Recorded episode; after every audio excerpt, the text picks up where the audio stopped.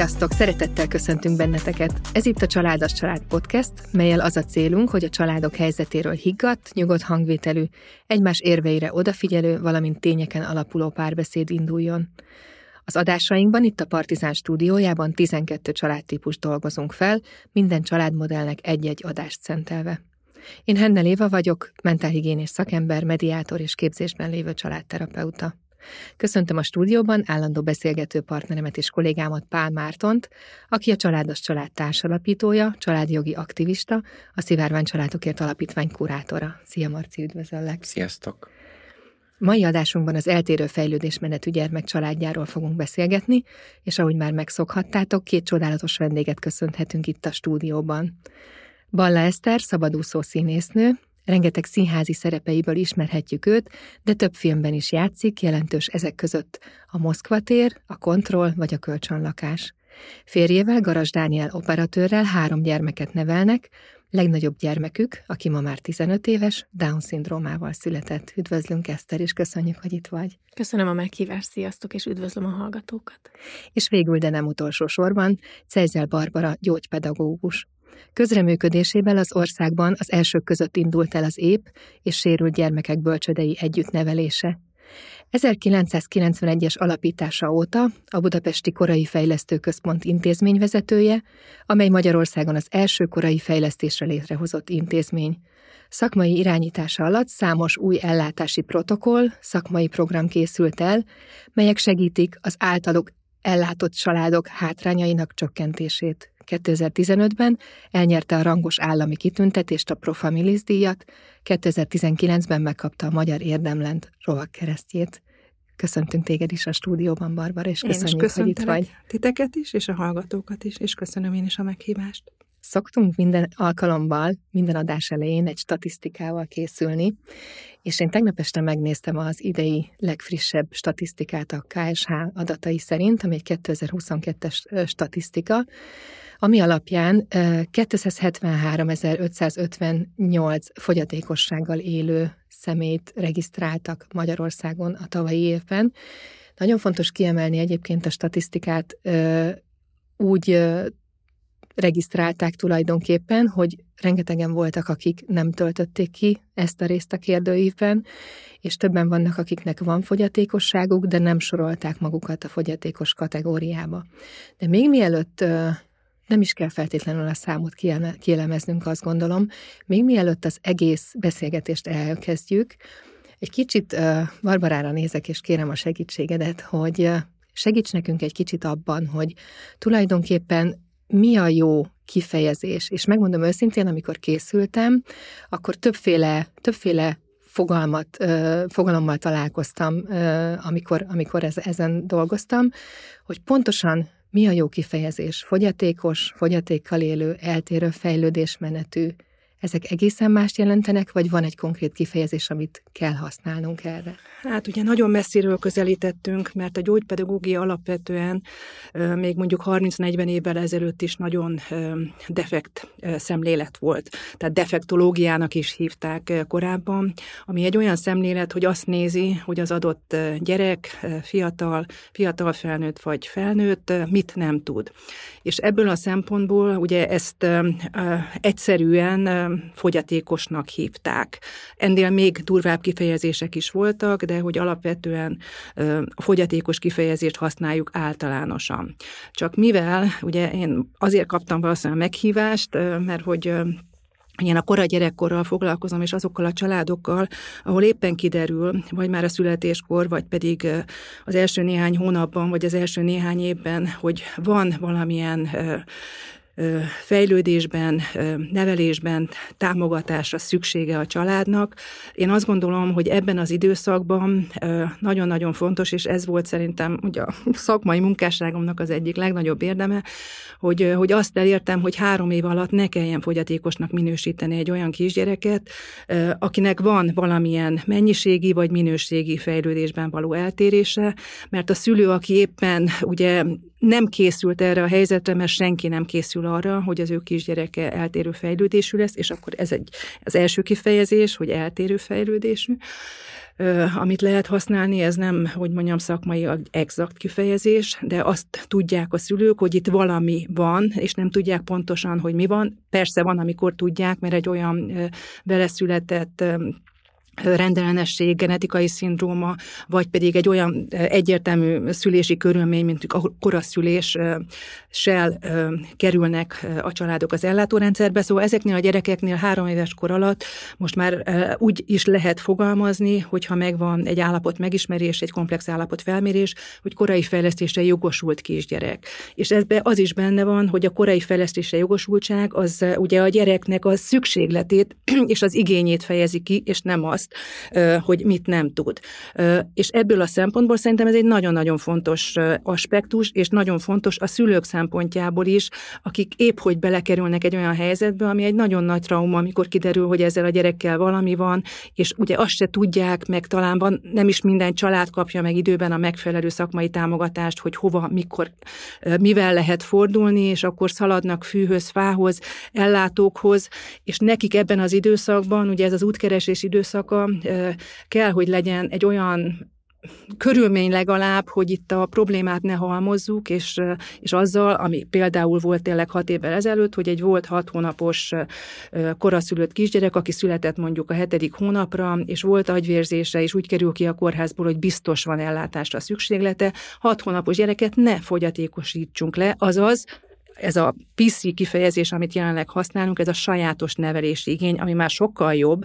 Tehát ugye ezt is, ha már tisztázzuk a fogalmakat, ugye a szülők az eseni fogalmat ismerik talán már jobban. Az eseni, igen, igen. ami különben eseni esenit is, hogy mondjam, ugyanolyan ijesztőnek tartják, de hogyha lefordítjuk, hogy sajátos nevelési igény, az már nem is olyan rossz különben, Sokkal meg nem is olyan stigmatizáló, de ezt már úgy nem fogalmazzuk így, meg különben, hogyha beguglizzák, hogy eseni, meg hogy sajátos nevelési igény, az kb. kihozza egyértelműen, hogy ez egyenlő a fogyatékossággal.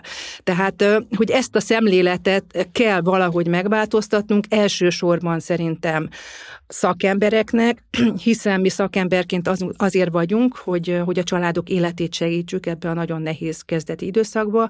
Kettő, hogy egy egyéni gyerek szükségleteit vegyük alapul, és azt is lássuk, hogyha tényleg minél korábban ez a család megkapja azt a komplex segítséget, amiben a gyerek is kap segítséget, de elsősorban a szülő, hogy megismerje ezt a különleges igényt, és hogy jól tudjon otthon együtt lenni a gyerekével és minden helyzetben, akkor ez ez egy olyan szemlélet, ami, ami alapvetően nem arra fókuszál, hogy mit nem tud, hanem hogy, hogy milyen egyedi, és akkor én leginkább ezt szerettem használni, különleges igénye van ennek a gyereknek és ennek a családnak. Szóval a kérdésedre a válasz, hogy hivatalosan, ugye három éves kor alatt az óvodába kerülésig, mert a korai fejlesztés addig tart hivatalosan, ugye ezt is fontos tisztázni, mert ezt se tudják, mert a, a a szülők sem tudják, a szakemberek sem tudják, és még mindig van az a mondás, hogy a korai fejlesztés egyrészt mindenkinek kell, másrésztről meg, hogy ez az iskoláskor előtti ellátás, akkor ezt is pontosítsuk, hogy a korai fejlesztés születéstől az óvodába kerülésig, elvileg három éves korig tart, de hát ugye a különleges igényű gyerekek javarésze nem tud menni három évesen óvodába, nem azért, mert ők nem tudnának menni, hanem mert a közoktatás óvodai rendszere nem felkészült az ő fogadásukra, zárójel bezárva. Szóval, hogy, hogy óvodáskorig tart a korai fejlesztés, és az óvodába kerülésig használhatjuk ezt a, hogy mondjam, hogy mondjam, személyiség központú kifejezést, hogy korai fejlesztésre jogosultság. Ugyanolyan jogosultsággal jár, ugyanolyan óraszámot kell megkapnia, a szakértői bizottságnak kell azaz a pedagógiai szakszolgálatnak ezt is pontosítsuk, hogy a pedagógiai szakszolgálat adja azt a minősítést, ami alapján a gyerek alanyi jogon jogosult korai fejlesztésre. A pedagógiai szakszolgálat, ez a régi nevelési tanácsadó. De közben van az a régi neve is még, hogy szakértői bizottság. Szóval, hogy ezek is ilyen nagyon fura dolgok, szóval hordozzuk a traumáinkat, a transgenerációs szakmai szemléleti traumáinkat, és közben meg beleértünk valamibe, és mindenki kapkodja a fejét, hogy akkor most mi is van. Lána de leginkább a szülők, Igen, pontosan ezt be, be, Bekerülünk, ezeket mind halljuk, ja, és nem tudjuk, hogy ez ja. ugyanaz, vagy sem. Ja. Van, aki nem tudja, nem tud segíteni, és akkor keringünk Igen, a rendszerben. Ez borzasztó, de közben meg, hogyha megkérdezzük, egy szakembert megkérdezünk, aki dolgozik valahol, ő sem tudja ezeket pontosan. Ez az. Hiszen senki nem foglalkozik a mai napig, tehát most már használjuk ezeket a kifejezéseket, de még a mai napig nem foglalkozik, hiszen senki nem akar ebbe a körbe kerülni, hogy ez pontosan mit is jelent ez a tevékenység, a kifejezések, milyen jogosultságok vannak, hogy lehet élni a jogosultságokkal. Igen, nagyon nehéz megtalálni azt a, azt a azt az embert, vagy azt a csoportot, vagy én például egyébként közösségi médiában vagyok olyan csoportban, ahol, ahol iszonyúan jól tudnak segíteni minket ezekben a teljesen bürokrácia életben, és, és, és egyáltalán a milyen támogatás jár, hogy mi mit jelent, mikor kell menni, iszonyú bonyolult az egész, és tényleg az ember amellett, hogy nem tudom, lelkiekben is próbálja néha könnyebben, néha nehezebben feldolgozni az adott élethelyzetét, ez tényleg nagyon-nagyon megnehezíti, hogy, hogy dobálják innen-oda egyik kormányablakból a másikba, az egyikben ezt mondják, a másikban azt mondják, szóval tényleg ilyen, ilyen nagyon-nagyon tipikus, nagyon, nagyon rossz ö, dolgokba tudunk belekeveredni. De tényleg azért vannak, vannak nagyon sok helyen, csak hát van, aki nem találja meg. Mi nyilván fővárosban egyébként talán egy picit könnyebb helyzetben vagyunk, de hogy meg lehet találni azokat az embereket hosszú-hosszú keresés után, vagy ha valaki szerencsés, akkor könnyebben, és akkor rá, rá tud állni egy útra, és egy olyan emberekre, akik nagyon jól tudják segíteni ebben. Hogy Eszterhez kapcsolódva, bocsánat, hogy itt visszaveszem a szót, ugye ez tényleg nagyon fontos, hogy, hogy, a, hogy alapvetően itt három ágazat, az egészségügy, aki a kórházban adja a diagnózis, például egy volt koraszülött gyereknél, vagy egy szüléskor már kiderült hogy mondjam, fejlődési eltérésnél, vagy egy szindrómánál. Aztán ugye az oktatás adja, és akkor ezeket is csak azért mondom, hogy az egészségügy adta régebben, és adja sokszor most is, mert például az autizmus diagnózist is csak pszichiáter adhatja, aki ugye az egészségügyben dolgozó pszichiáter. Szóval, hogy sok esetben az egészségügy adja a diagnózist, aztán az egészségügynek kell valahogy kerülni kapcsolatba az oktatással, azaz a pedagógiai szakszolgálattal, akkor most ezt használjuk, ez a régi nevelés tanácsadó, régi szakértői bizottság, ő állapítja meg a gyerek jogosultságát, nagyon sok esetben a kórházi, az egészségügyi diagnózisra építve, majd ugye a pedagógiai szakszolgálat nyújtja a fejlesztést alanyi jogon, tehát ez nagyon fontos, hogy jár a korai fejlesztés minden kerületben, minden járásban, minden megyében, a családoknak. A gyerek különleges igénye, azaz sajátos nevelési igénye alapján, és, amit az Eszter mondott, hogy a szociális ágazat adja a juttatásokat, tehát a felemelt családi pótlék, a gyód, a pelenka támogatás, a parkolás igazolvány, és ezek mind olyan dolgok, amiket tényleg, amit az Eszter mondott, hogy bekerül egy szülő ebbe a helyzetbe. És ráugrik tényleg, az egész. Hát nem ugrik rá sajnos. Rá tehát, ja, igen, tehát ráugorni nem ugrik, tehát nem Csak attól omlik össze, mert ráugrik, hanem mert, mert nagyon sok esetben évek telnek el úgy, hogy, hogy egyik dolog sem történik meg, akár sem a diagnózis, akár sem az ellátás, akár sem a juttatások megkapása. De most zárójel bezárva, mert mindig már elég öreg vagyok ahhoz, hogy mindig azért elemezzem azt, hogy, hogy az, hogy mi erről beszélünk, az azért van alapvetően, mert azért van ellátás. És az ellátások Igen. között bolyongunk, Igen. mert például most két hete voltam Szlovéniába, ahol ugye szlovén államnak a GDP-je az úgy megy fölfelé Magyarországhoz képest különösen, hogy csak így nézzük, semmi korai ellátás nincsen. Oh. De úgy, hogy ott defektológiának hívják, a kórház, ha felismer valamit, oh. az egészségügy, akkor ott kap valamit a szülő, de csak a látványosabb fejlődési eltéréseknél, mondjuk egy Down-szindrómánál havonta valamit. Nincsen bölcsödei óvodai ellátás, óvodába mehetnek a gyerekek 11 hónapos kortól, de nem kötelező és csak öt éves kortól kötelező az óvoda, tehát öt éves korig egy ilyen szürke zóna van, hogy hol hmm. vannak azok a gyerekek, családok, akiknél ugye egyértelműen látható, mert aki már hat évesen eseni diagnózissal megy iskolába, annál a gyereknél azért már három évesen is minimum ott voltak a tünetek, tehát semmi nem történik alapvetően, vagy teljes bolyongás van, járnak át Magyarországra, meg Horvátországba, majd jön az iskola, ahol van a defekt iskola, tehát még mindig ugye ahova senki nem akar menni, mint ahogy Magyarországon is vannak gyógypedagógusok, pedagógiai iskolák, de hogy a szemlélet, tehát döbbenet, két hete voltam, és konkrétan, mint hogyha 30 évvel vagy 25 évvel ezelőtt Magyarországot láttam volna a mindenben, hogy vannak elvileg szakemberek, de senki nem működik együtt senkivel, a szülő bolyong, mindenki tart attól, hogy az én gyerekem nehogy abba az iskolába járjon, hmm. ahova azok járnak, azok a gyerekek. Szóval, hogy ez egy ilyen nagyon érdekes dolog, szóval visszatérve Magyarországra, szerintem nagyon nagy dolog, amit mi elértünk, mert van Igen. ellátórendszer. Az egy nagyon fontos szerintem kérdés, és nagyon-nagyon hálás vagyok, hogy ti foglalkoztok ezzel, hogy a magyar emberek, mint ahogy minden, ugye Magyarország a tabuk ország, azért ezt kimondhatjuk, nektek aztán ez különösen nem ismeretlen ez a téma. Szóval, hogy még mindig azt gondoljuk, mint ahogy mindenről azt gondoljuk, hogy, hogy különleges igényű, vagy eltérő fejlődésű, vagy sérült, vagy fogyatékos gyereke csak másnak születik, és azoknak, akik valamit csináltak, vagy valahogy. És pontosan tudjuk már, és visszatérve az adatokra, hogy az a szám az nem reális, mert én ugye számokkal dolgozom és lobbizom, tehát évente kb. tudjuk azt, hogy évente születik 90 ezer gyerek, plusz-minusz, jó, jó esetben, igen.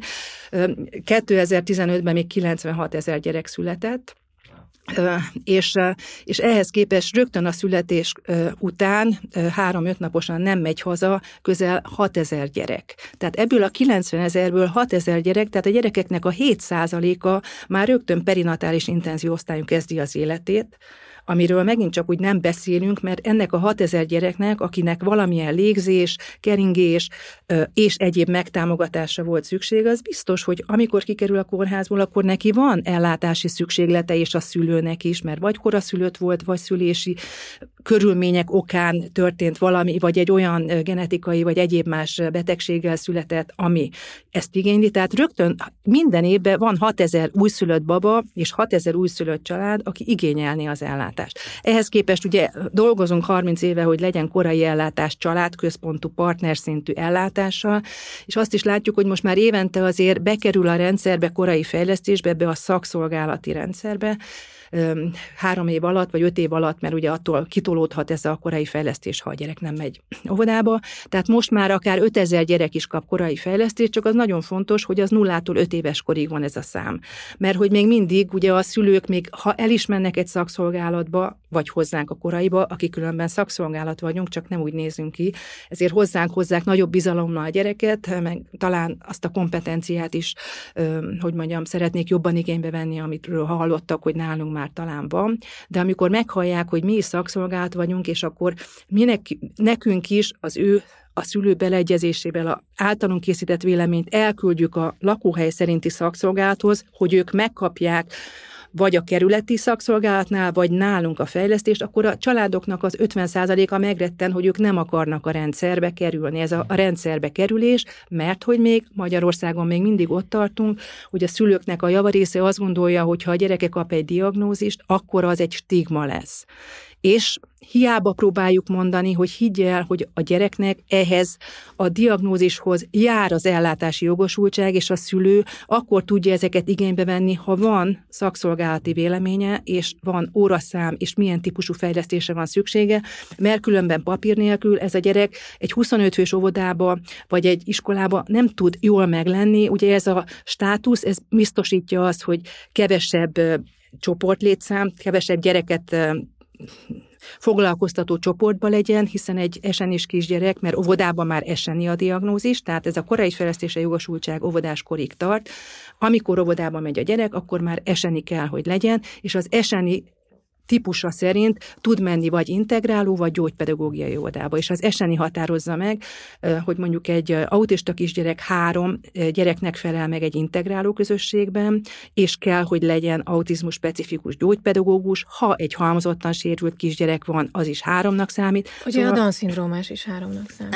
Hát ez olyan, én, attól én függ, igen, attól annó. függ, hogy, igen. hogy milyen, ugye, mert egy, a Down-szindróma is egy ilyen általános fogalom, ezt talán te tudod legjobb, jobban, tehát nincs két egyforma Down-szindrómás gyerek. Szóval Nem, hát olyan... hát igazán szerintem mindegyik eltérő fejlődésben. És Pontosan. egyébként én, én hogy valahogy ott éreztem magam így kvázi megszólítva, amikor, amikor most ezeket elmondtad, hogy én meg pont azért beszélek, hát most már több mint tíz éve a mi élethelyzetünkről, mert talán egy picit többen meghallják azt, hogy én mindig azt erősítem, és legtöbben a visszajelzések alapján is ezt, ezt ezért szeretnek olvasni vagy hallgatni engem, mert én soha nem azt közvetítettem, hogy, hogy minden rózsaszín, és minden szuper, és minden rendben van, hanem a nehézségeinket is nagyon őszintén vállaltam, és beszéltem róla, és a mai napig is nagyon-nagyon szívesen beszélek erről, mert, mert, mert szerintem, szerintem ez az őszinte része a dolognak. Viszont azt is, hogy, hogy, hogy van élet, tehát hogy konkrétan azért mondom ezt mindig, mert egy, egy kedves ismerősöm, most már barátom hívott fel, amikor akkor még vadidegenként, és, és kérdezte a telefonban, mert hallotta, hogy nekem is Down szindrómás a lányom, és neki akkor született, és hogy azt kérdezte, hogy de hát van, van élet ezután. Szóval, hogy, hogy van élet, de hogy persze a nehézségek, és mi úgymond szegregált iskolába jár a lányom, egy nagyon rövid ideig gondoltam, hogy mindenképpen integrálom iskolába is, de bölcsödébe, óvodába ezek szerint neked köszönhetően, és, a, és még pár embernek köszönhetően integrálta járt az Emma, de onnantól kezdve, hogy iskolás korú lett, egy idő után felismertem azt, hogy egész egyszerűen jobb neki egy olyan környezetben, ahol, ahol sikerélményei vannak, és a tanulás az egy egész más dimenzióban történik, mint egy többségi iskolában, és iszonyú fontos azt a fajta tananyagot úgy differenciáltan, amit szerintem nincs iskola, vagy nagyon kevés iskola tud megcsinálni. Egyszerűen nincs rá ember, nincs rá módszer, hogy, hogy igazán úgy tudjanak fejlődni azok az eltérő fejlődésű gyerekek, nálunk konkrétan a Down-szindrómás lányom, hogy, hogy, az, hogy kvázi a legtöbbet hozzuk ki belőle. Tehát egyszerűen abban az iskolában, ahová most jár, nagyon jó helyen van, hívhatjuk szegregált iskolának, de az összes osztálytársa a barátja, és egy nyilván egy kisebb létszámú osztályban. Természetesen itt is, mint mindenhol máshol pedagógus függő, és azt gondolom, hogy ezek a gyógypedagógiai intézmények még nehezebb helyzetben vannak, meg kell, hogy mondjam, tehát szerintem azt gondolom, hogy az oktatási rendszer amúgy is nagyon nehéz helyzetben van, de, de, de mivel én nagy családosként két, hogy mondják, milyen fejlődésű gyerekem van, átlagos vagy normális, nem tudom tipikus, tipikus fejlődés, igen, igen, igen, igen. Szóval, hogy látom a különbséget, hát nagyon nagy, nagyon nagy, és mi nagyon szerencsések vagyunk, és egy, egy, egy kis szigetre jár az Emma az osztálytermébe és a, és a, és a tanárához, és nagyon-nagyon jó helyen van, de egy egész más iskolába. Tehát a mellettünk lévő, az utcában van egy másik iskola, oda járnak az egészséges gyerekek, ide pedig nem, de mindenki cuki, és meg kell, hogy mondjam, voltam már többször fellépni náluk, énekeltem valami, nem, nem tudom, mint költészet napján, meg nem tudom micsodán, és, és a, a, legjobb közönség, meg kell, hogy mondjam. Tehát én imádok köztük lenni, tényleg, tényleg fantasztikus gyerekek. Arra akartam megkérdezni, hogy Eszter, amikor megszületett a, megszületett a lányod, az 14-15 éve volt, ugye sokat beszélgettünk magáról a rendszerről, hogy mi történt, hogy, hogy és ő volt az első gyermeketek, hogy egyáltalán ez nehéz visszaadni, hogy az ember mit érzett, de hogy mi, mi volt, amikor ez így valamennyire leülepedik, akkor mi volt az első gondolat, hogy mit fogsz, mit kell csinálnod, mit fogtok csinálni, hiszen a fejlesztés azt gondolom ott is az egyik központi kérdés volt, de hogy hogy, hogy induljatok el, hogy honnan kaptatok választ a, a milliónyi kérdésre, mármint úgy is, hogy, hogy egy még nehezített pályán voltatok, hiszen, hiszen első Igen. gyermek és Down szindrómával is született, hiszen azt gondolom, hogy az első gyermeknél ott van a millió kérdés. Igen, igen, emiatt én is azt gondolom, hogy, hogy ez, ez, ez borzasztó nehéz, bár tényleg mindenkinek, amikor tényleg vársz, vársz valamit, és elképzelsz valamit, és akkor más, más, más történik, és akkor belép a, az életedbe egyszerűen egy olyan teljesen ismeretlen helyzet, amivel, amivel egész életed végéig, aztán most azért ezt így nagyon meghatározza.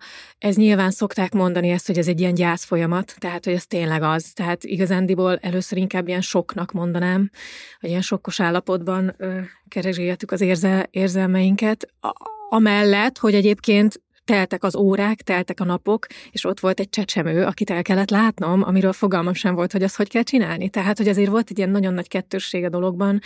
Egyrészt az Emma egy gyönyörű kisbaba volt, csodálatosan természetes úton született, tehát ilyen szempontból uh, tudtam szoptatni, nagyon sose sírt. Talán ez is volt gyanús egy idő után, hogy ott a, a kórházban egyébként nekünk nem is mondták meg azonnal, de én nagyon hálás vagyok. A Szent István kórházban szültem, és ott egy olyan környezetben voltunk, ahol, ahol igazából két nap telt el azzal, hogy az orvosok is egymás után mindenki, aki bejött éppen ügyelni, vagy munkaideje volt, megvizsgálta az emmát.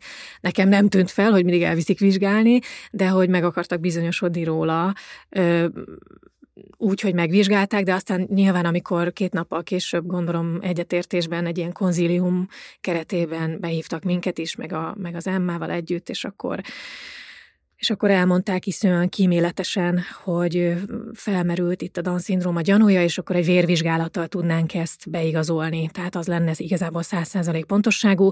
De hát ugye itt azért már összedőlt a világ, sőt, ugye három napig kell kórházban maradni 72 órát, de akkor én külön kérvényeztem, hogy így a, az ötágyas szobába így nem tudok visszamenni. Most így ezzel, hogy ott fecsegjek a többi anyukával, hadd menjünk haza, és akkor ezt megengedték, nagyon rendesek voltak. Aztán visszakerültünk, mert az ember besárgult, de mindegy, de az a lényeg, hogy, hogy tulajdonképpen onnantól kezdve és akkor megint bejön az, hogy itt ö, már a képbe került nekünk a Down szolgálat, akik egy olyan szervezet, akik a, a frissen született Down-szindrómás gyerekeket kutatják az országban, és azonnali segítséget adnak, vagy valami fajta iránymutatást a szülőknek.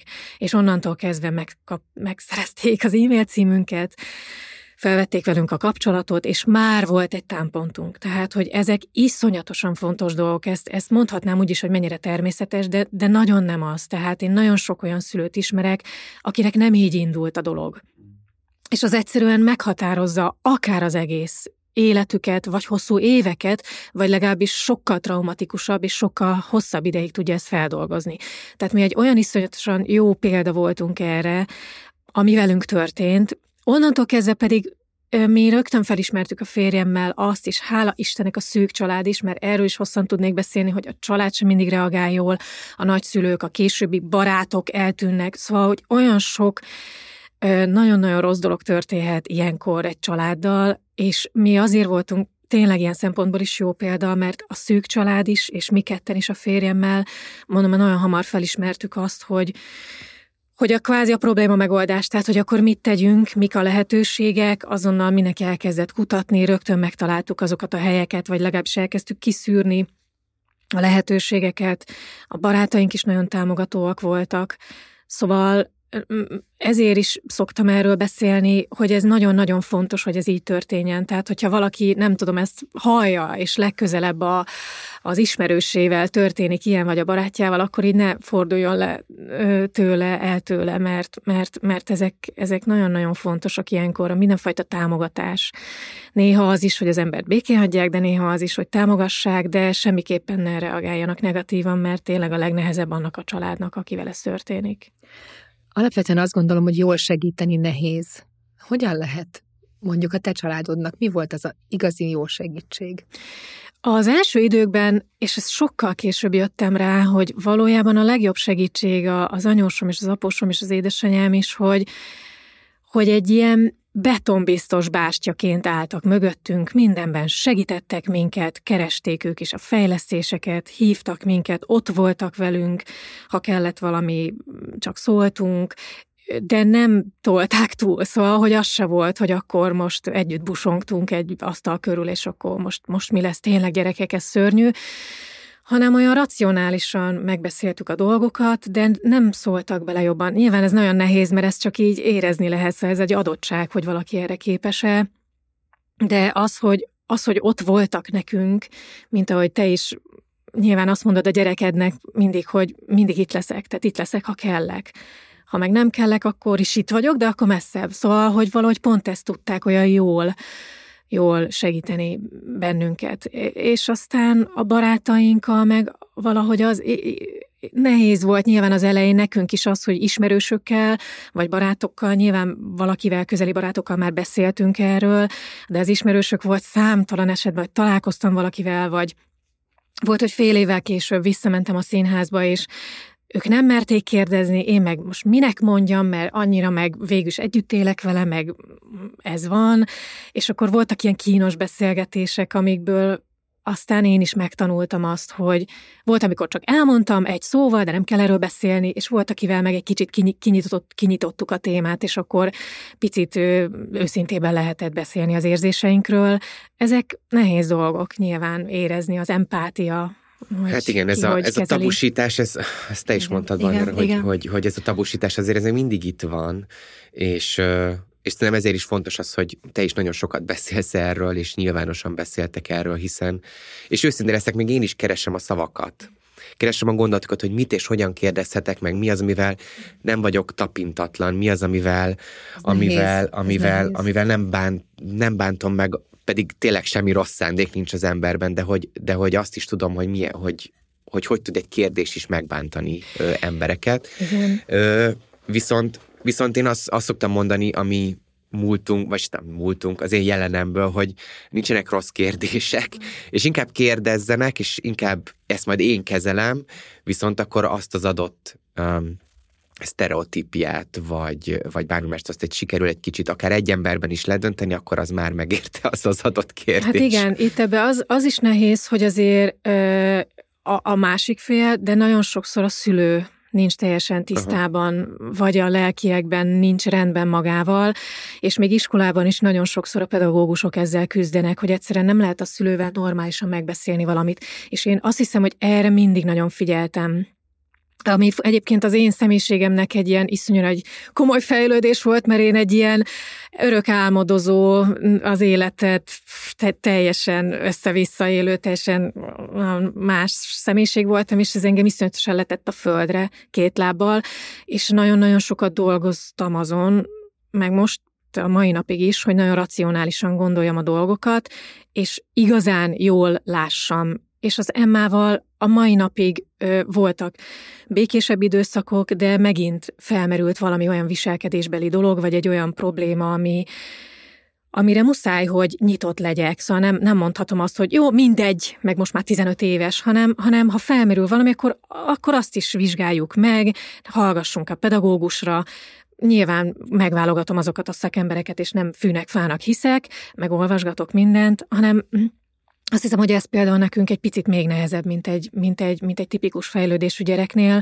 hogy jól látni a dolgokat, a megfelelő emberekkel beszélni, és akkor még mindig felmerül a kérdés, hogy nem csinálom jól. Szóval, hogy, hogy, hogy ez, azt gondolom, ez, hogy ez, ez is... minden családnál fölmesül. Mindenkinél, de hogy szerintem addig jó, elég jó amíg, az amíg mindig fel tudod tenni a kérdést, Igen. hogy biztos, hogy ez így jó. Egyébként, bocsánat, csak egy ilyen személyes reflexió, hogy hogy nekünk ugye két örökbefogadott gyermekünk van, és az Andris egy, egy nagyon um, gondozatlan terhességből született, um, komoly háttérrel, és egyébként mi a budapesti korai fejlesztőbe mentünk, amikor, meg, amikor hozzánk került Andris a nevelő szülők után, 18 hónapos volt, és Szerintem rákövetkező hónapban már ott voltunk, és Barbara is ott volt egyébként, mint kiderült. Én nem emlékeztem rá, mert hogy nem hárman, négyen is ott voltatok Igen, én csak a ugye, én ott, igen, én a vizsgálaton nem voltam ott, Viz... csak, Aha. csak mondom, ott a jöttem, mentem igen. a házba, igen, szóval mindig jövök, megyek. És, és, és én emlékszem, hogy a mi esetünkben ez azért egy kicsit más, mert hogy mi eldönthettük, hogy belevágunk-e, uh-huh, uh-huh. míg míg mondjuk a ti esetekben erre nem volt lehetős. Tehát nem, nem tudtad eldönteni, hogy igen vagy nem.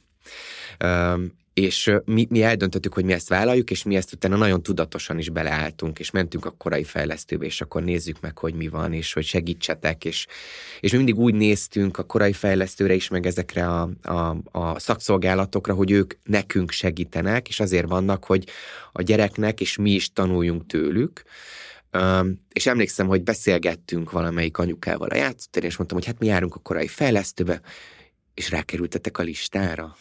És mondtam, hogy őszinte leszek, nem érdekel, hogy rákerültünk a listára, mert hogy most az van, hogy az én gyerekem megkapja azt a lehetőséget. Tehát, hogy ilyen brutál stigmák Igen. voltak, és hogy akkor, de akkor majd nem tudod abba az óvodába járatni, meg nem tudod abba az iskolába, amikbe szeretnéd.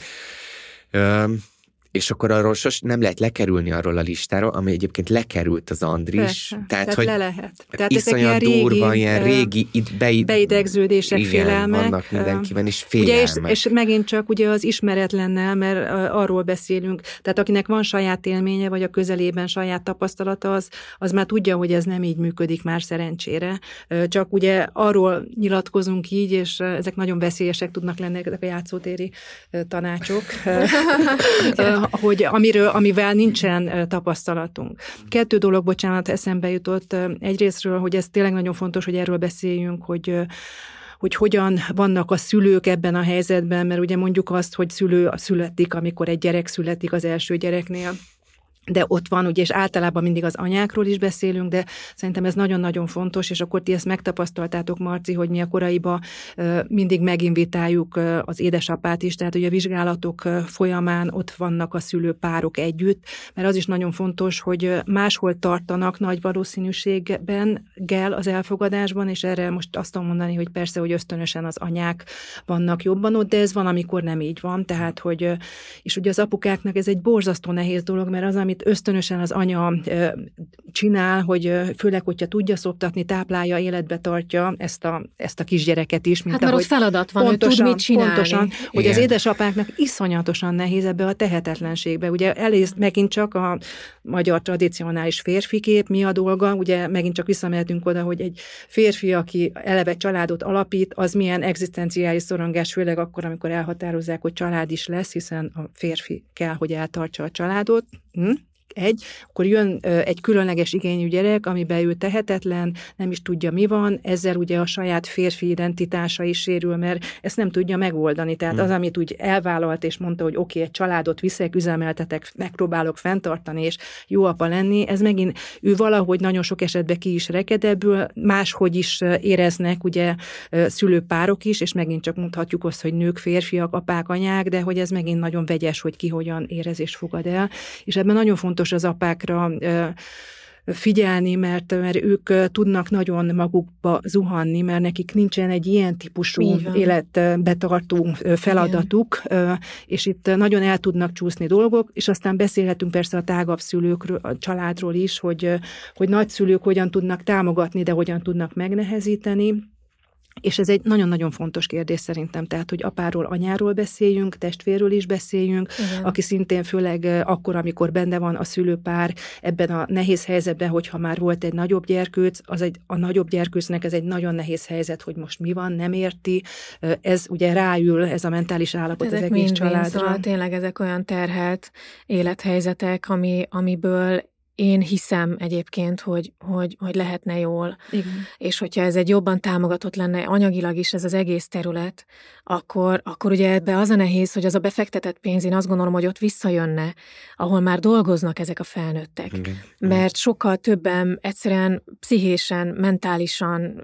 fizikálisan Ö, az, hogy régen ugye eldugták őket, és akkor otthon valahogy sepregettek, meg ugye el voltak, most vagy is nagyon sokan családban a maradt. Tehát vagy azért azt ne felejtsük el, igen. hogy mondjuk 30 évvel ezelőtt nekem volt olyan, én sportoltam korábban, jött hozzánk a koraiba az első évben egy olyan régi baráti pár, sportolók, megszületett a Downos kisgyerekük, és a kórházban ugye a 30 éve az volt a javaslat, hogy hagyják ott a Ez kórházba. ma is javaslat sok helyen. Na és akkor úgy jöttek Sajnos. el hozzánk, hogy mondták, hogy ez volt a javaslat, de hát hazamenni, és ugye az orvosnak ez a, tehát hogy ő ezzel megoldja idézőjelbe a problémát, de az, hogy hogy van a szülő ezzel a helyzettel, Igen. hogy ő ott hagyja a kórházba azt a kisgyerekét, akivel van valami, de és az a javaslat a nagyfehér köpenyestől, hogy hagyja ott és ott hagyja, és ez a szülőpár jött el, hogy ők két hete ott hagyták ezt a kisgyereket, és hogy mondjuk meg, hogy mi van. És ugye kb. pont azt tudjuk mondani, és ez nagyon-nagyon fontos szakmai felelősség, hogy nem jósolunk, hanem abba segítjük a szülőt, amiben ő van, és nem mondunk olyat, amit ő szeretne hallani, hanem azt mondjuk, hogy most mit tudunk, mit látunk ennél a kisgyerkőcnél, mit tudunk mondjuk ennél a kisgyereknél a Down-szindrómáról, akit nem láttunk még, mitben tudjuk őket segíteni az életüket, mi várható, és elmondtuk ezt, és nem beszéltük rá egyikre se, hogy hozzák haza, vagy hogy maradjon ez a kórházba ez a kisgyerek, és aztán három hónap múlva jöttek, mert már egy hónapja otthon voltak a, uh-huh. ezzel a Timivel, és egy csodálatosan működő családról hát igen, van szó. Ez csak hogy akkor ez, ez egy pozitív történet, igen. De hát sok nem ilyen is van, csak igen. hogy ez nagyon... Na és még egy, bocsánat, hogy a, mi itt a koraiba szerintem így a 30. évünk kapcsán csináltunk egy nagy kutatást, hogy olyan volt korai családok, akik jártak hozzánk 20-30 éve, tehát már bőven el eltávolodtak a korai ellátástól, viszont már van fiatal felnőtt, felnőtt gyerekük, hogy hogy vannak, és hogy miben, miben mit gondolnak, hogy mi korai fejlesztő, miben tudtunk volna jobban segíteni annak idején, az ő megélésük szerint. És ugye egyrészt egyértelműen mondják, hogy a mentális megtámogatás, hogy foglalkozni kell, hogy a szülő hogy van. Tehát Igen. a gyerekkel is foglalkozni kell, de ugye ez a közhelyes állítás, hogy akárhogy is van ez a kisgyerek, alapvetően úgy van, ahogy a szülő van. Tehát, hogy a szülőt meg tudjuk tartani, ebbe az első időben ez a legfontosabb, és meg tudjuk mutatni, hogy ez milyen csodálatos, ez a különleges igényű gyerek is, akkor jobban lesz a szülő, és akkor lehet másról is beszélni fejlesztésről. De az fogalmazódott még meg, mert hogy ösztönösen, mint ahogy te is a Down kapcsolatba léptél, hogy ezt fogalmazták meg, mert gyakoroltuk eddig is, hogy olyan korábban diagnosztizált, ellátott kisgyerek szülőjét összehoztuk frissen diagnosztizált gyerek szülőjével, vagy a koraiba járó szülővel, tehát a mentor szülői ellátás. Mm. Ez volt egy ilyen igény, mm. ami szintén a Downosoknál van, volt leghamarabb, Igen. és mi most kidolgoztunk, és meg is történt az első ilyen mentorszülő tréningünk, és nagyon érdekes, hogy volt két régebbi korai szülő, aki mentálhigiénész szakember lett a saját gyereke okán, mm. ők képeztek ki kilenc olyan volt volt korai szülőt, aki már nem jár a koraiba. Itt a koraszüléstől autizmusig mindent, halmozottan sérült minden típusú gyerekig, és ők fogják januártól megtámogatni azokat a családokat, akik most járnak a koraiba. Mert hogy nagyon sok kérdésben, és szerintem az Eszter ezt meg tudja erősíteni, mert pont ez az iskolai példa volt a legjobb, hogy mi szakemberek se tudunk tanácsot adni, mert egyszerűen nem élünk 24 órába. Persze. ezekkel a gyerekekkel, és az a szülő, aki már ezeket átélte, aki valahogy túlélte, me- megpróbálta megoldani, és tud kapaszkodót adni annak a szülőnek, aki éppen benne van a krízisbe, például egy olyan helyzetben, mert jön a karácsony, hogy egy frissen diagnosztizált kisgyerek, jön a karácsonyi ünnepség, eddig azt mondták, hogy olyan nem beszél, meg olyan kis aktív, persze az apja is ilyen volt, most meg kapott egy két hónapja egy autizmus diagnózist, jön a karácsonyi esemény, hogy ezt hogyan kommunikálják megint csak ezt erre visszautalva, hát igazából, a, igen. a nagy családnak, hát a barátoknak. Mindenkinél, és ez egyébként ez nem is csak ebben az esetben, ez bármelyik ilyen a család az család beszélgetésben szerintem elhangozhat, hogy, hogy egyszerűen a szülőnek nagyon fontos tényleg így a, a racionálisan tényleg a talajon maradni, és mindent befogadni, bármi, bármi a gyerekével kapcsolatos, és, és hozzáteszem, van, van tévedés, tehát olyan is van, amikor a szülő fogalkörömmel harcol valamiért, és aztán végül neki lesz igaza, tehát ez tényleg borzasztó nehéz kérdés, de én is azt gondolom, hogy a nyitottság és a folyamatos kommunikáció tartás az, az nagyon fontos minden esetben. Kaptatok mentálisan segítséget, amikor megkaptátok ezt a diagnózist? Ö, kevésbé. Igazából azok a gyógypedagógusok, akikkel találkoztunk ott a legelején, aztán mi nagyon korán a Down alapítványnál kötöttünk ki, meg még jártunk más helyekre is, de ott is inkább ugye a gyógypedagógusok vagy a fejlesztő pedagógusok az esetre koncentráltak, és én, én nagyon hosszú évekig kerestem olyan mentális segítséget, és voltak olyan elakadásaim szülőként is, meg érintett szülőként is, hogy nagyon-nagyon jó lett volna egy olyan akár pszichológus, vagy bárki, aki engem tud segíteni, aki, aki nekem tud, mert, mert, mert aztán mindig a, a fejlesztő pedagógusokhoz fordultam, vagy úgy kérdeztem bizonyos dolgokat, de, de valahogy ők nagyon különlegesen, kicsit mint az orvosok, hogy van egy azért egy fal, tehát, hogy ők borzasztóan jól segítenek. Most ez, ez nem rossz értelemben veszem, hanem nyilván tízezer gyerekkel találkoznak, egyfolytában, meg szülőkkel, és rengeteg a kérdés, és mindenki csak szeretne valami reménytelit hallgatni, hallani, és, és ezek nagyon nehéz kérdések, mert, mert nyilván itt az ember egy ilyen 15 évig így egy folyamatos reménykedésben is van, hogy majd mi mindent fog tudni az ő gyereke, hiszen a Down-szindróma is egy nagyon nagy puttony, amiben vannak súlyosabb esetek, és vannak olyanok is, akik elvégeznek, nem tudom, külföldön polgármesterek lesznek, vagy ezek ilyen nagyon távoli történetek, de hogy, hogy, hogy, hogy nyilván jobb képességűek. De hogy amikor felismertünk még időközben is olyan dolgokat, amik nehezebben mentek az emmának, vagy jártam egy csoportos fejlesztésre, és láttam, hogy a másiknak az már megy, a másik gyerekének, az enyémnek meg még nem megy. Ezek borzasztó önmarcangoló, kínlódó ö, időszakok, és ebben nagyon jól jött volna, és, és erre nem nagyon találtam itthon lehetőséget. Egyébként ezt nem csak te mondod, hanem az összes család, aki itt volt eddig nálunk, mindenki Igen. azt mondta, hogy egyedül van hagyva. Igen. Tehát, hogy mindenki úgy érzi, hogy itt volt, itt az ott Anna volt itt, és ah. a, viszkele, a Kozma Viszkeleti Dániel beszélgetünk a nukleáris családokról, ugye mag családok, ami, ami aztán azt gondolná, hogy minden támogatást megkapnak anyagi és erkölcs és minden értelemben, de hogy ott is az Anna azt mondta, hogy ő úgy érezte, hogy egyedül van hagyva. Uh-huh. Pedig van egy férje, és hogy jól Igen. szituált, és hogy egyáltalán, tehát hogy, és itt aztán még hatványozottabban kijön ez az Nagyon egyedül való lenne, érzés, szerintem. hogy egyedül vagyok, egyedül maradtam a problémámmal, és ebből hogy fogok tudni Igen. kijönni, kimászni. Nagyon fontos lenne, ugye ez a mentális, tehát hogy most a, akármilyen típusú, tehát lehet itt akár egyértelmű, hogy a pszichológusra gondolunk, aki van, csak ugye hol, az a kérdés, meg Igen. mennyiért, de vannak már szülőcsecsemő konzulens, perinatális tanácsadó, szóval vannak, rengeteg olyan szakemberünk van, aki elérhető elvileg. Ugye az egy nagyon érdekes dolog, ami hát finoman szólva fogalmazva érdekes, hogy a pszichológusok nagy része, amit Eszter mondtál, hogy mi is a koraiban nekünk vannak pszichológusaink, akik ugye ebbe segítik a családokat, meg mindenbe segítik a családokat is, de hogy, hogy a pszichológusok nagyon-nagyon kevés számban van tapasztalatuk és tudásuk arról, hogy mit is jelent egy eltérő fejlődésű, különleges igényű, fogyatékos gyereket nevelni szülőként. Mert hogy a mai napig, ugye, és ez megint az, hogy van gyógypedagógia, az tök jó, de a gyógypedagógia a neve által szegregált fogalom, tevékenység, és a gyógypedagógiát például a, az, a pszichológusok alig tanulják, tehát hogy az a állapot, meg amikkel ti foglalkoztok, hogy a a különböző pszichológus képzéseken megjelenik-e, hogy, hogy nem csak úgymond papíralapon valahogy foglalkozunk a mentális állapottal, hanem hogy ezek a speciális szükségletek, mindegyik, akikkel ti foglalkoztok a, a különböző családformákban, igényelnek plusz segítséget, tehát azt gondolnám, hogy a klinikai szakpszichológus képzésbe ezekre külön figyelmet kellene fordítani, mert ezek olyan krízis élethelyzetek, amely, hogyha nincsen erre tapasztalata, vagy speciális tudása, akkor egyszerűen egy jó pszichológus sem tud igazából segítséget adni. Mm.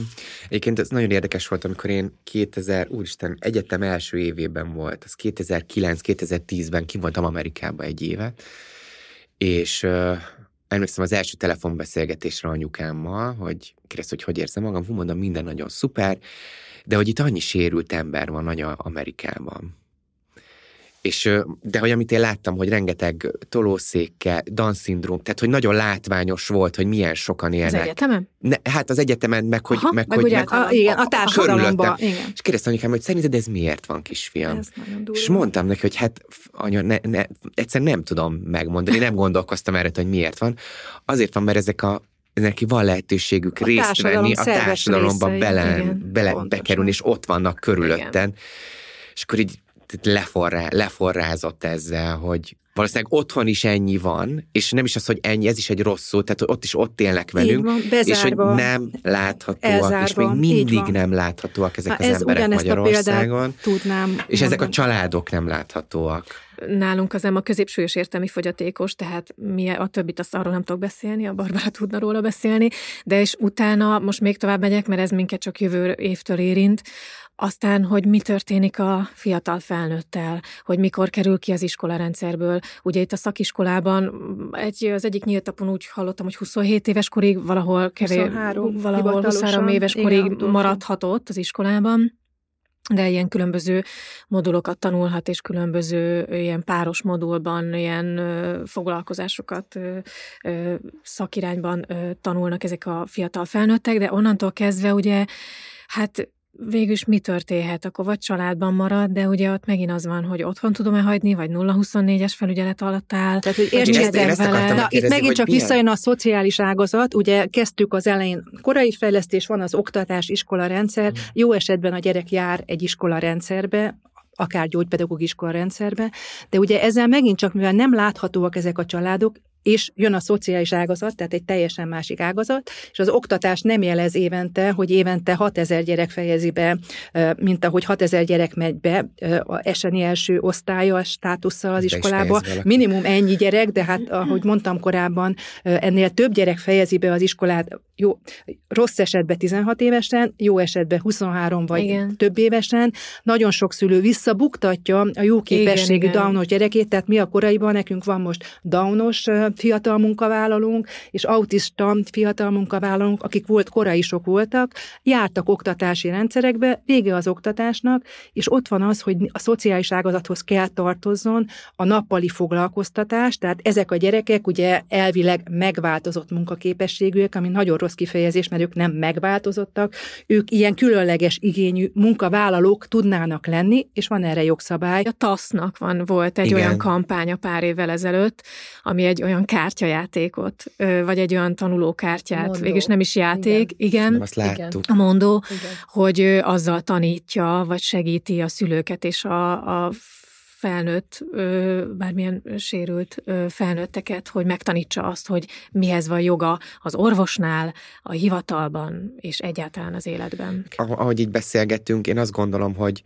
fú, ez most egy nagyon közhely lesz, bocsánat, de és ez mindenkire ugyanúgy vonatkozik, hogy kis, kisgyerek, kis gond, nagy gyerek, nagy gond. Ez így van. De hogy ahogy nőnek ö, ezek a gyerekek, Azért hogy a lehetőség. Igen, és hogy egyre nagyobb kihív, egyre komplexebbek ezek a kihívások, amikkel szerint. Tehát, hogy itt nem csak a, a napi fejlesztés, hanem hogy egyáltalán, hogy igen, hogyan fog operálni az életben. De optimális esetben, és ezt most tényleg a 15 éves lányom tapasztalatával tudom mondani, hogy optimális esetben, ha, ha van egyfajta kvázi egészséges mentális fejlődése a, a, a szülőnek is, és a, és a család is t- jól tud működni, akkor addigra, amire már a nagy gyerek nagy gond lesz, addigra már van annyi tapasztalatod, uh-huh. és mhm. van annyi erőd, és van annyi forrásod, amiből már meg tudod oldani ezeket a helyzeteket Igen. is. Igen. Tehát én azt gondolom, hogy itt az összetartó család ugyanitt, tehát hogy én is állok most olyan problémákkal szembe, aminél néha egy kapkodom a fejemet, és nagyon-nagyon tanástalan vagyok, de egyszerűen hátul az agyamban van egy olyan tudásom, amivel tudom, hogy meg fogom oldani. Tehát valahogy megfogom, vagy meg fogjuk oldani,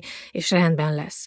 És, és igen, nagyon fontos, hogy időben elkezdjen az ember a, nem amikor korai, tehát például én az emmát, amikor megszültem, az egy nagyon-nagyon fontos felismerése volt nekünk, hogy ne azon gondolkodjunk, amikor ott feküdt két Igen, hetesen, hogy, hogy 20 évesen majd mi lesz vele, meg 40, meg majd ha én meghalok, hanem ott napról napra kellett gondolkodnunk, hogy az életet hogy találjuk ki, és az emmának a, a fejlesztését és az egész életét hogy tegyük boldogabbá és sikeresebbé, és hogy legyen belőle egy normális, egészséges felnőtt. Viszont egy idő után nagyon fontos, nagyon jó előne gondolkodni. Tehát én például az intézménykereséseknél voltam ilyen teljesen elvakult, hogy az iskolát még még az Emma ilyen óvodás volt, de már elkezdtem így, így monitorozni, hogy mik a lehetőségeink. Ezt is mindenki csinálja. Ezt Igen, ja jó, és a szakiskolát is már, én már így. négy éve azon vagyok, hogy mik vannak, hova, hogy ülepszik le bennem, én mit szeretnék, Emmának mi lenne Egyébként jó. tudod, mi a így. durva? Hogy, hogy, hogy én, mint és bocs, bocsánat, hogy ilyen párhuzamokat hozok, de hogy mi, Jó, mi én, mint szivárvány család, vagy mi, mint szivárvány család, ugyanígy gondolkozok az intézményekről, hogy na, az én gyerekem olyan helyre kerüljön, hogy ott ne érje hátrány azért, mert hogy a szivárvány családban nő fel, és hogy ugyanígy sokkal tudatosabban gond, én azt gondolom, hogy még egy átlagos családhoz képest is tudatosabban próbálunk gondolkodni, és titeket is ez a helyzet, ez arra kényszerít, hogy még tudatosabban éljétek a hétköznapotokat, ami szerintem adj egy pajzsot, meg ad egy erőt is abban, hogy, Igen. hogy, hogy ez egyébként a legjobb lesz majd a gyerekeknek valószínűleg. Igen, és érdekesek ezek és a bocsánat, még, még egy dolog, ami szerintem ezzel az egésszel, mint érintett szülő tudom mondani, hogy, hogy nagyon-nagyon fontos egyszerűen felismernünk azt, hogy a legtöbb esetben, amikor azt érezzük, hogy az életünk összeomlott, az mind rólunk szól, hmm. szülőkről. És, és egyszerűen elf, elfelejtjük azt, hogy itt nem nekünk lesz nehéz, egész életen át, hanem a gyerekünknek, aki érintett. Mert egyszerűen, és az Emmán is most már azért látom 15 évesen, hogy egy, egy egész más dimenzióban mozog. Más a ritmusa, és neki ezt az életritmust bárhová, bármilyen intézménybe, bármilyen közösségbe fogom vinni, ez az élet, ez a gyors, tömeges, iszonyatosan sűrű élet, ezt kell élnie egy egészen más tempóval, ami neki van. És neki meg ebbe kell beintegrálódni, és ezt a hihetetlen nagy különbséget, ami az ő univerzuma, és a mi univerzumunk, mert ezt kell, hogy mondjam, mert látom, hogy ő egy, egy másik világban él legtöbbször, e közötti ö, nem tudom, összeütközést kell nekünk puhítani, hogy ezt neki könnyebb legyen végigcsinálni. És amikor ezt fölismerjük, hogy ne magamat sajnáljam, és velem mi lesz, és nekem milyen nehéz megtalálni neki azt a fejlesztést, és azt az iskolát, és otthon hogy működik, és nem tudom, hanem hogy ő neki nehéz ez is, hogy ezt őt hogy segítsük. Mert azért azt el kell, hogy mondjam, és erről biztos te is tudsz beszélni, hogy Barbara, hogy, hogy, hogy, hogy a én nem tudom, fogyatékos embernek is szoktam mondani, de Persze, nem tudom, akkor hát... tényleg mi a, hogy egyszerűen a fogyatékosság élők körében iszonyatosan magas a, a depresszió. Csak ez ugye nincs mérve, mert őket amúgy is akkor már ez van velük, meg az van velük, és akkor izé, de azért már látom, hogy, hogy pokoli nagy érzelmi támogatás kell neki ahhoz, hogy bizonyos dolgokat jól éljen meg, ne rosszul. Van még egy nagyon fontos témánk, ami nélkül azt gondolom, hogy nem mehetünk el a mai napon, mielőtt lezárjuk ezt a beszélgetést. Beszélgettünk ugye a szülői arrendszerről, beszélgettünk arról nagyon sokat, hogy a gyermek hogyan és milyen segítséget és támogatást kaphat de nem beszélgettünk még a testvérekről, a testvérek helyzetéről. Hogy látjátok ezt, hogy Hú, nagyon nehéz kérdés. Uh, nyilván én, én folyamatosan azt, azt uh, én az a koncepcióm, hogy, hogy ne legyen a testvérek terhe soha az Emma. Tehát, hogy nekem egyszerűen úgy kell intéznem a, a dolgaimat, most az élet aztán bármit hozhat tényleg, hogy egyszer csak idő előtt nem leszek, vagy nem leszünk. Már félek a férjemmel együtt egy repülőre felülni, hülyeség, de hogy, de hogy egyszerűen próbálom, próbálom úgy intézni a dolgokat mindig, hogy, és ez egyébként a hétköznapi nevelésben is így van, hogy mit tudom én, például a két kisebbik gyereket néha már otthon hagyom, ha elszaladok a boltba, de ha az Emma ott van, akkor nem. Mert az ne a testvér, ne a tíz éves lányom feladata legyen, hogyha bármit. Mert tudom, hogy nem csinál az Emma semmit, de mi van, ha igen? Szóval, hogy, szóval, hogy és, és onnantól kezdve is, hogy felnő, ö, egészen biztos vagyok benne, hogy, hogy soha, soha nem, nem, nem fogom azt akarni, hogy, hogy ez, ez az ő feladatuk legyen. Természetesen úgy élünk, hogy valószínűleg feltehetően olyan szeretetben nőnek fel, hogy természetesen fog gondoskodni a gyerek a, a testvéréről, de ezt ne érezze egy olyan feladatnak, sőt, nekem a középső, vagyis hogy a kisebbik lányom, tehát a középső gyereknél volt, főleg kisebb korában nagyon sokszor kellett őt abban támogatni, hogy hogy, hogy, hogy neki nem feladata az Emma. Tehát, hogy nagyon sokszor megpróbáltam megoldani, segíteni az Emmának, vagy bekötni a cipőjét, vagy elrakodni helyette, mert mi már, mit én, az Emmus azért nagyon szeret kényelmesen élni otthon, nem rakodik el maga után, meg sem ilyen szürke hétköznapi dolgok, és, és, hogy, és hogy csak béke legyen, meg hogy nehogy az anyu mérges legyen, vagy nehogy ne legyen rendben valami, ezért az Adél odaugrott, és rögtön ott az Emmát ottan gyorsan összerakta, meg elvitte fürdeni, hogyha nem akart elmenni, meg mit én, szóval, hogy ilyen dolgok. Mert azért a hétköznapok azért nem annyira egyszerűek, ezért erről nem esett szó, de, de azért lehetne erről is egy egész podcast beszélgetés. Na mindegy, de hogy tényleg ezt is, ezt is fontos, hogy a testvérekre odafigyeljünk. És én igaz, hogy három gyereket szültem, de hogy azt éreztem a harmadik után, hogy ez a maximum, és pont azért, mert rájuk még tudok figyelni. Háromra még tudok, én többre nem tudok. Van, aki biztos tud, de én azt a szemléletet valahogy soha nem éreztem magaménak, hogy jaj, mert majd a nagyobb akkor meg már segíti a kisebbet, meg majd ő felneveli, meg majd ez hanem én, én szeretnék mindenkire figyelni, és én szeretném őket fölnevelni, és nem akarom, hogy az egyiknek a másik dolga legyen. Nem féltékenyek az emmára? Nem. Nem féltékenyek. Nem. Hát most már nagyok, mert 8 meg 10 éves a két kisebbik, és régebben volt az a felismerés, mi sose beszéltünk külön velük arról, hogy van egy Down-szindrómás testvéretek, hanem amikor láttunk rajtuk valami olyan változást, vagy valami fura zavart, hogy nem értettek valamit, vagy konkrétan kérdeztek valamit, akkor természetesen abszolút őszintén, most már nyilván egyértelmű, tehát ez inkább ilyen kis óvodáskorban kezdett náluk ilyen érdekes lenni, hogy egyrészt élnek egy családban, ami tök normális nekik, és ebben nőnek fel, de hát amikor közösségbe kerültek, látták, hogy azért általában a gyerekek nem így viselkednek, és hogy akkor mi is ez az egész. Soha nem voltak féltékenyek, egyáltalán nem voltak. Fúj, nagyon féltékeny voltam a bátyámra mindig. Tényleg? Nekem koraszülött volt a bátyám. Aha. 800 grammal született, és három évvel korábban, mint én 1980-ban.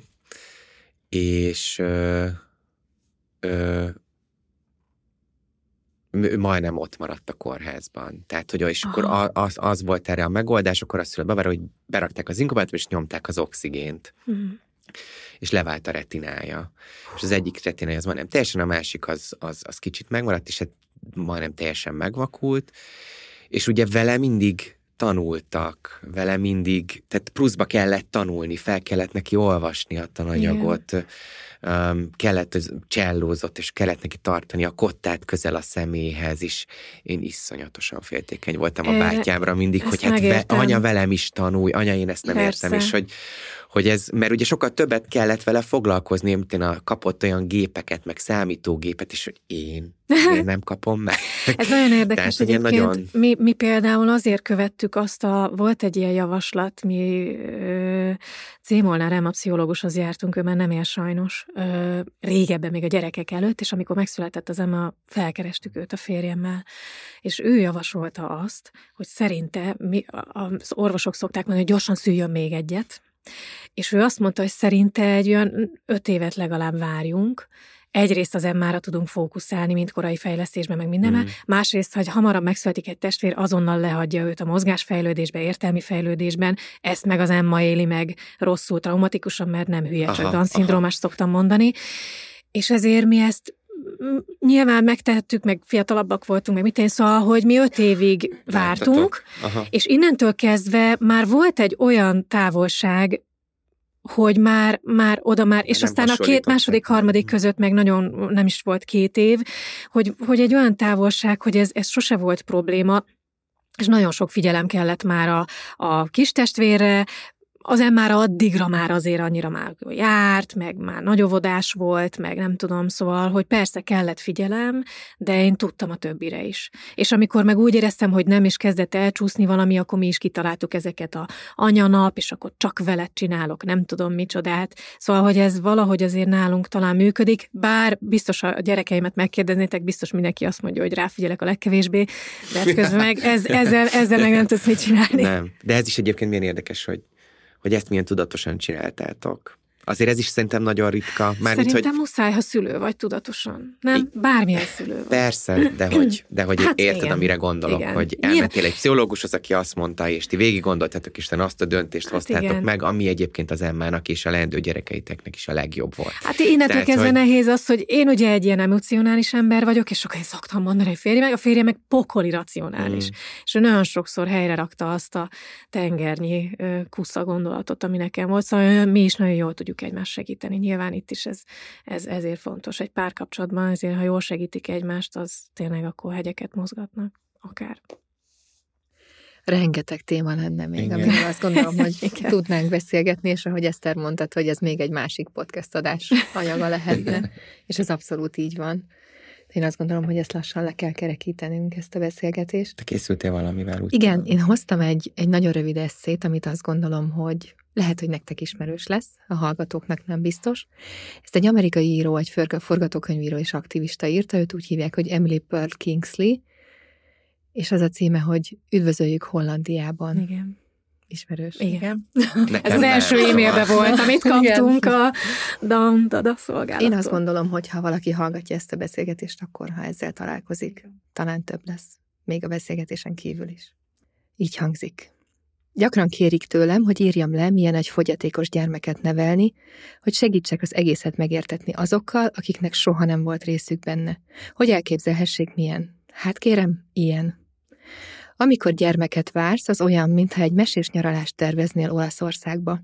Veszel egy csomó útikönyvet, és mindent szépen eltervezel. A Colosseum, Michelangelo Dávidja, a gondolák Velencében. Talán olaszul is megtanulsz egy pár szót.